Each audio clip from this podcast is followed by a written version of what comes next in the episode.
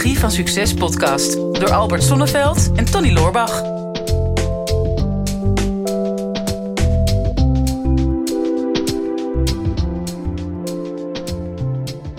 Staat er met de energie, eh, Albert? Ah, ik stuiter over, Ik zie het, over ja. het bureau heen. Ja, het was wel lastig editen voor onze audioman. Ja, Want je moet eigenlijk heel rustig dicht bij de microfoon blijven. Maar je vliegt door het hele kantoor heen. ja ik, wel, ik, heb, ik ben blij met die mobiele telefoon, eh, mobiele, telefoon mobiele microfoon.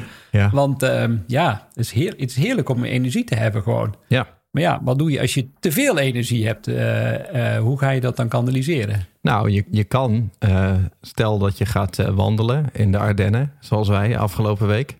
Of afgelopen weekend. Hè, wat hebben we gedaan? Ongeveer 20 kilometer per dag. Ja, Stel nou dat je te veel energie hebt, dan kan je ook een gewichtsvest omhangen. ja dat, eh, zoals een van onze vrienden uit de Mastermind eh, deed. Ja. En eh, ja, dat moet je dan zeker in België doen. Die helaas een paar keer opgeschrikt zijn door eh, bomaanslagen.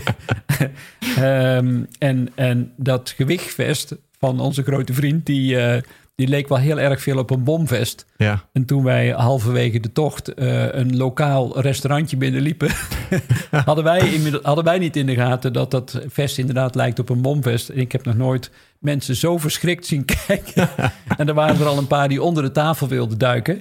Ehm, en dat is wat energie kan doen. Dus, Ja, zeker. Het is allemaal energie. Ja, ja, had, Damian had een gewichtsvest van 15 kilo mee. 15 kilo. Ja. En dat, dat weegt er behoorlijk in. En als je dan vier uur gaat lopen, dan, eh, ja, dan op een gegeven moment moet je dat inderdaad even neerleggen.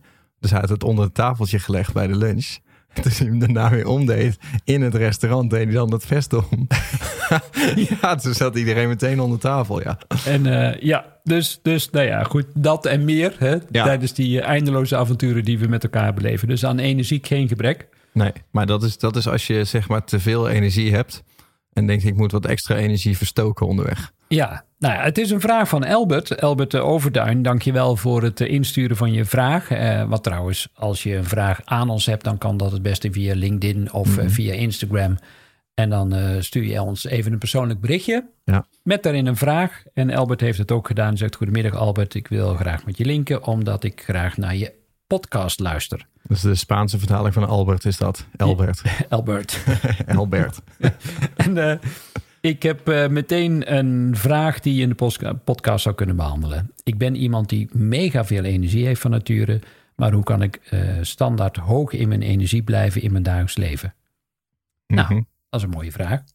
Nou, heb ik toevallig een boek geschreven over energie. Hè, met name Dat treft. le- levensenergie. En dat, eh, En jij dacht van, ik stuur gewoon zelf een vraag in om mijn eigen boek te promoten. En dan maak ik van Albert gewoon Albert.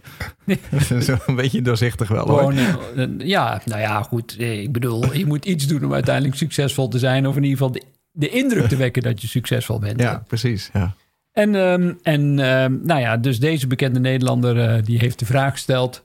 En eh, dat gaat dus over, eh, ik noem het altijd zes manieren om je energie hoog te houden. En Mhm. die zes kun je weer opdelen in twee gebieden. Eh, wat ik dan noem objectief en subjectief. Dat ga ik natuurlijk uitleggen. Mhm. Objectief energie hoog houden, dat zijn de, de meetbare zaken.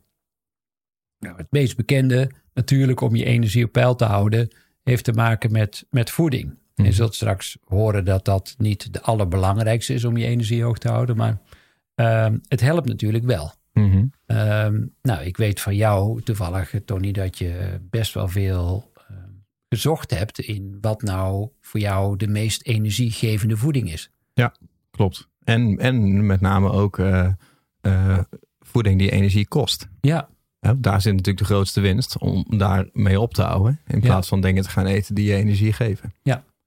En dat is heel individueel. Dat heb je zelf ook gemerkt. Je hebt eh, Mhm. zelfs een voeding-intolerantietest gedaan, allerlei dingen. En dat Mhm. merk je wel. Hè? Bijvoorbeeld in jouw geval was eh, eh, volgens mij eh, lactose. Ja. Daar ga je Mhm. niet zo goed op. En dan merk je dat meteen in de vorm van moeheid of Ja, en wat, wat andere fysieke ongemakken die, je die je niet hoeft te delen. Nee. Waar het voor de omgeving minder plezant van wordt. Maar ehm, nee, ik heb toen kijk, ik heb die test toen gedaan omdat ik eh, van een burn-out aan het herstellen was. En toen wilde ik dan meteen eh, alles aanpakken. En dan ben je natuurlijk, als jij uit een burn-out komt, ben je heel zuinig op je energie, omdat je er gewoon minder van te besteden hebt.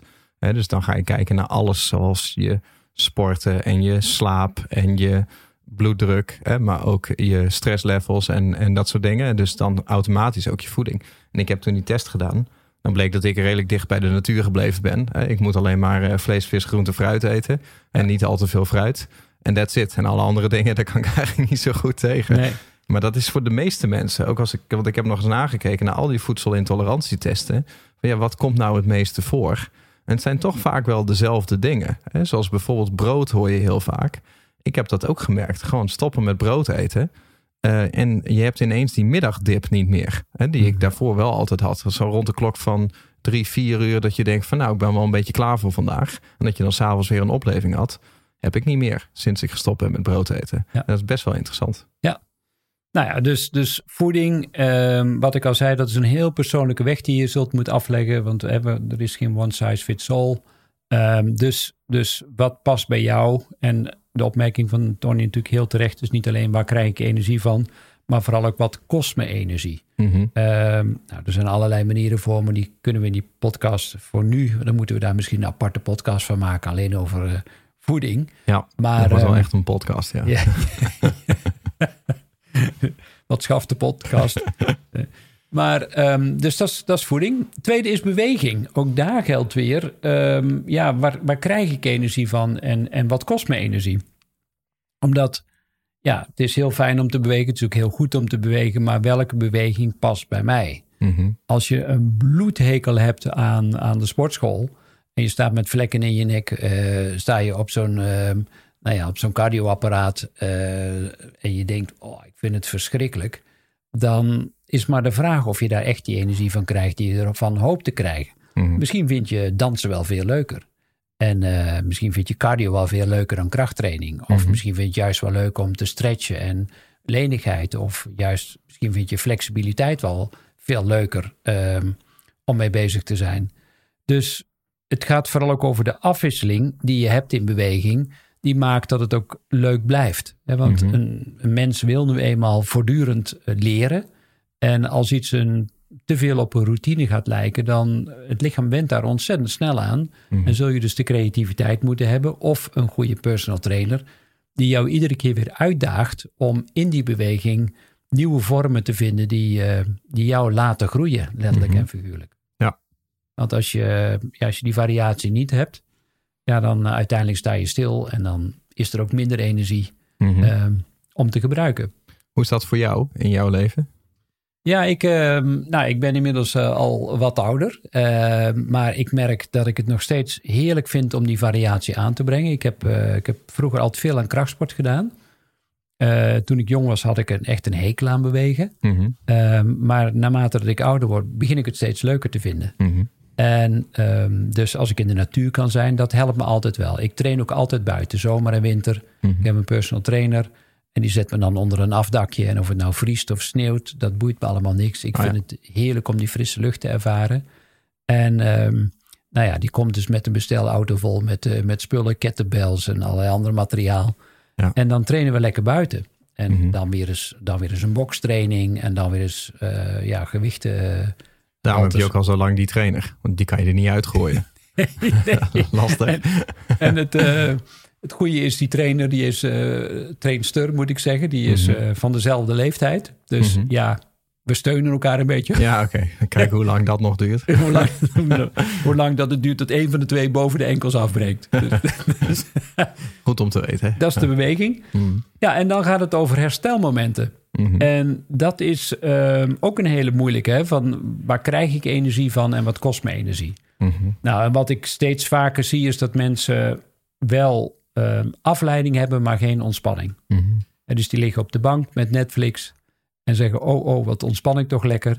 Maar je zet je brein even stil, of je denkt dat er hem stil zit, omdat er zoveel afleiding is dat je je eigen gedachten niet meer opmerkt. Mhm. Maar als ik je zou aansluiten aan biofeedback meetapparatuur, dat is meetapparatuur die zeg maar, belangrijke lich- lichaamsfuncties kan meten, zoals eh, temperatuur en hartslag en ademhaling en dat soort dingen. Dan zul je zien dat je tijdens het kijken van zo'n serie helemaal niet ontspant. Dat is een beetje afhankelijk van wat je kijkt natuurlijk. Mhm. Maar ja, wat is echt ontspannen? Ik merk als ik in de natuur ben, of ik doe een powernap, of ik zet een meditatie-app op. Dat zijn voor mij manieren om echt te ontspannen. Mhm. dan krijg je er energie van. Ja. Ehm, en het is jammer dat veel mensen juist steeds minder gaan slapen vanwege al die prikkels die ze krijgen. Ook weer vaak vanwege de internet of de Netflix-series. Mhm. Zeggen van nou nog even een serietje erbij pakken of nog één aflevering.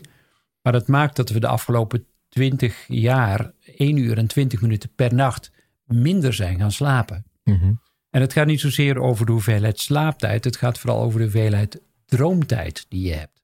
Als de mensen zeggen, ja, ik, ik droom nooit. Nou, ieder, ieder mens droomt. Alleen je weet je het niet altijd te Mhm. herinneren dat je droomt. Ik heb geen dromen, dat, is- dat is anders. Ja. Ja, ik heb, ja dat is, weer- dan heb je weer een ander probleem. Daar moeten we ook nog een keer een podcast aan, we- aan wagen. Maar dus ehm, je hebt minstens vier remperiodes eh, per slaap nodig. Hè, die rapid eye movement slaap, eh, eh, droomslaapperiodes. Mhm. En die zijn vooral bedoeld om je mentale en emotionele activiteiten die je van de dag daarvoor hebt opgedaan, om die zoveel mogelijk weer op te bergen in de verschillende directories en subdirectories in je brein. Mhm.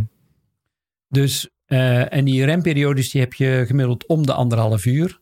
En daar heb je er vier voor nodig. Dus minstens zes, zeven uur slaap is essentieel. Sommige mensen zeggen, ik kan toe met minder. Mhm. Maar ehm, als je minder dan vijf uur slaapt en je doet dat eh, drie maanden op een rij, Mhm. dan heb je echt een structureel slaapprobleem en kun je gewoon niet meer herstellen. Ja. Dus wil je echt veel energie opbouwen en vasthouden, een van de allerbelangrijkste is eh, na ademhaling en water is slaap.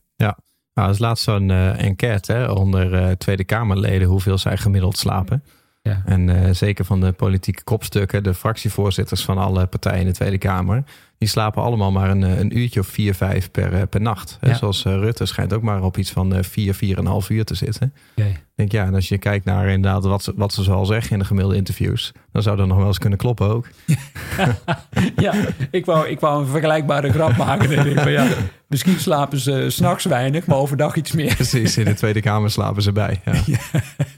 Nee, maar goed, het is wel zorgwekkend. Hè? Want ehm, de meeste misses en fouten, eh, concentratieproblemen, komen voort vanuit slaapgebrek. Mhm. En eh, nou ja, als je, weet ik veel wat, een hele belangrijke of cruciaal eh, ja, taak hebt uit te voeren. Bijvoorbeeld, stel je voor dat je op een olieraffinaderij werkt en je draait dan de verkeerde knop vanwege slaap- of concentratieproblemen. Mhm. Nou, dat kan grote gevolgen hebben voor niet alleen voor de persoon zelf, maar ook voor Ja. heel veel andere mensen. Klopt. Ja, maar ik denk dat daar wel een, een groot probleem zit voor, voor eh, in deze tijd. Hè. Mensen, wat je zegt, steeds meer afleidingen, steeds minder slapen. Dus niet alleen qua lengte, maar ook qua intensiteit. Hè, want eh, als je dan al eindelijk slaapt en je hebt een hoop apparatuur nog aanstaan in de slaapkamer, doet bijvoorbeeld ook nog wel weer iets met, jou, eh, met je kwaliteit van je slaap. Ja. Ik denk, daar zit een probleem. Alleen, ehm, ik denk dat er minstens net zo'n groot probleem zit in dat mensen over het algemeen te veel dingen doen die ze eigenlijk meer energie kosten dan, dan dat ze in de gaten hebben. Ja. En eh, ik denk, wij zijn daar redelijk bewust op.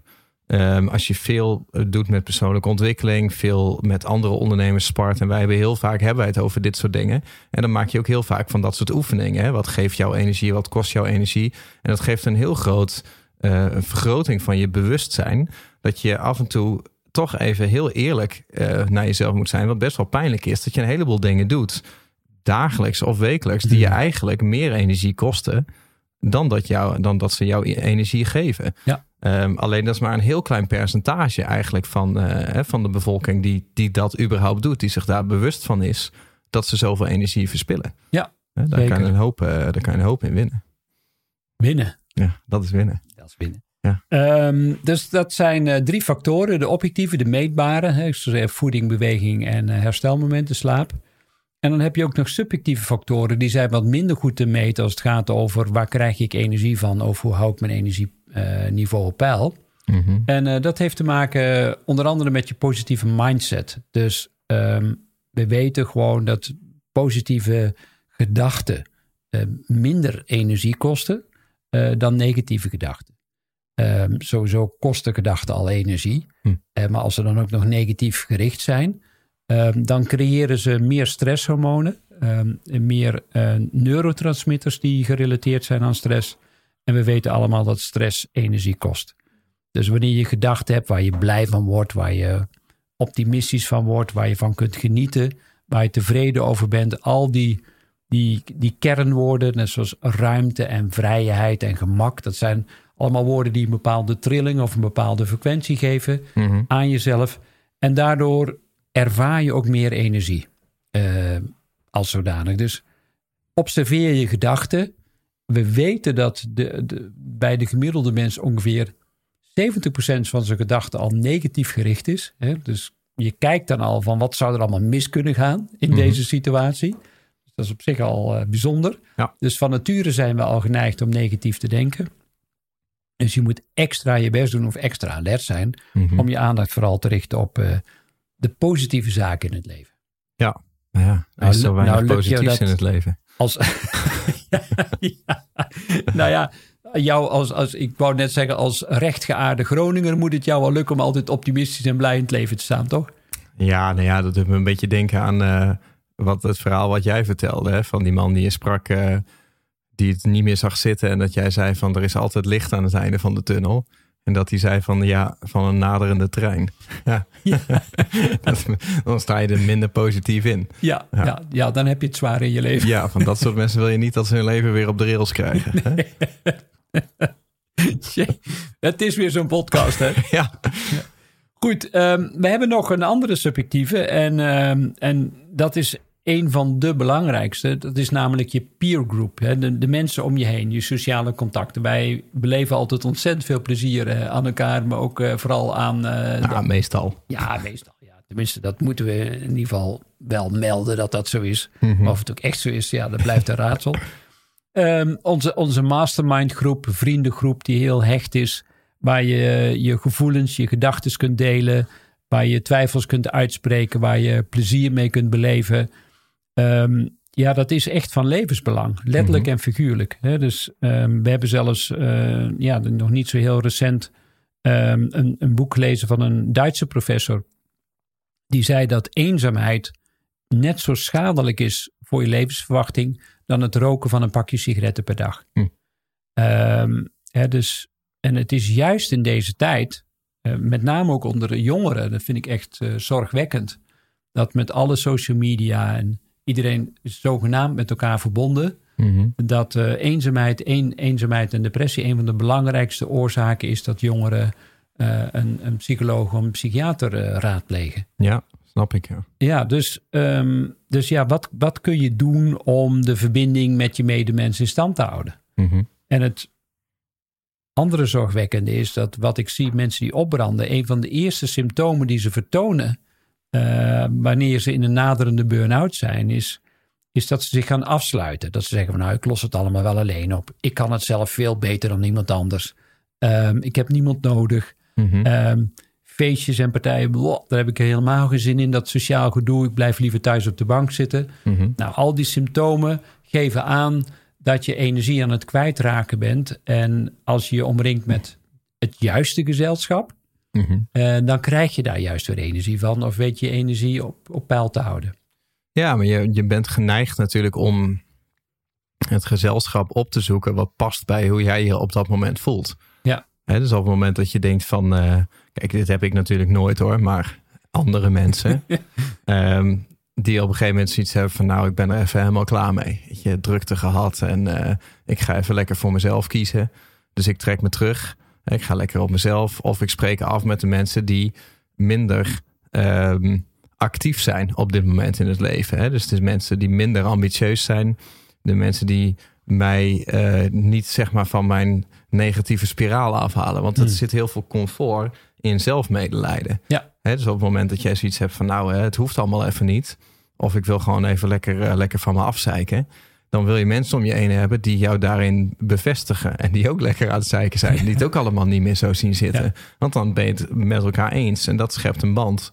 En negativiteit schept vaak ook een sterkere band dan gedeelde positiviteit. Hmm. Een hekel hebben aan hetzelfde schept een veel snellere, veel sterkere connectie dan allebei hetzelfde leuk vinden. Ja. En eh, dat, dat is vaak een beetje dat, dat contra-intuïtieve. Dat op het moment dat je in die spiraal belandt, dat je dat patroon moet doorbreken. En dat je moet gaan omringen met mensen die jou juist weer in het positieve patroon brengen.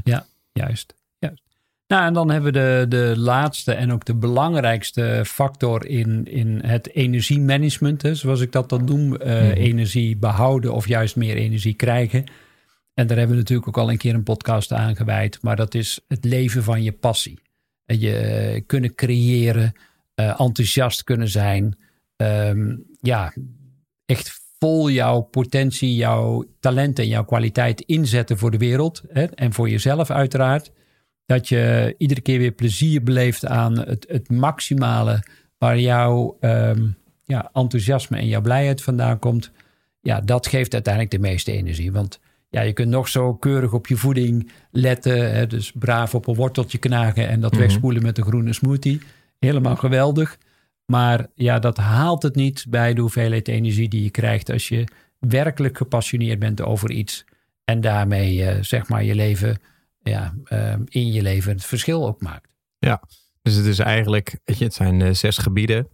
Samenvattend zou je kunnen zeggen, weet je, het is eigenlijk, je moet er een beetje een holistische kijk op hebben. Hè? Wat um, alles hangt met elkaar samen. En net wat je zegt, op het moment dat jij uh, zelfs een voedingstest doet, je weet precies wat voor voeding goed voor jou is, en je eet helemaal perfect die voeding, maar je hebt tegelijkertijd een baan waar je helemaal niet op je plek zit, mm -hmm. ja, dan, dan ben je er nog lang niet. Hè? Dan, het zou haast nog beter andersom kunnen zijn. Hè? Dat je iets ja. doet waarvan je denkt van nou, hier ben ik nou echt voor op aarde gezet. Ik heb hier zoveel passie voor, ik word hier zo blij van, maar ik eet elke dag alleen maar junkfood. Zou je haast beter af zijn dan... Ja dan andersom. Absoluut. He, dus uh, dat, dat is ook de uitdaging van het leven. He. Alles moet met elkaar in balans zijn. Maar die balans die zal er nooit zijn. Want er is altijd wel een gebied uit balans. Maar hoeveel te beter je hierin wordt, um, ja, des te beter je jezelf leert kennen. En des te beter je eigen energieniveau op peil kan houden. Dit is de Psychologie van Succes podcast. Door Albert Sonneveld en Tony Loorbach. Ja, beste luisteraars, dat was hem alweer voor vandaag. Weer een aflevering voorbij van uh, de psychologie van succes. Ik hoop dat je het waardevol hebt gevonden en um, wat je ons dat ook zou willen laten weten. Uh, mocht je nog niet geabonneerd zijn op onze podcast, doe dat dan even. En wat we heel erg tof zouden vinden, is als je ook even een review zou willen achterlaten. We vinden het natuurlijk heel leuk om te horen van jou wat je van de podcast vond, welke inzichten je eruit hebt gehaald en om dat natuurlijk in de review-sectie terug te gaan lezen. Heb je nou een vraag en je zou graag met jouw vraag in de uitzending willen komen? Stel hem dan op de social media. Onze kanalen zijn vooral LinkedIn en natuurlijk Instagram. De beste vragen pakken we eruit en grote kans dat je dan terugkomt in deze podcast.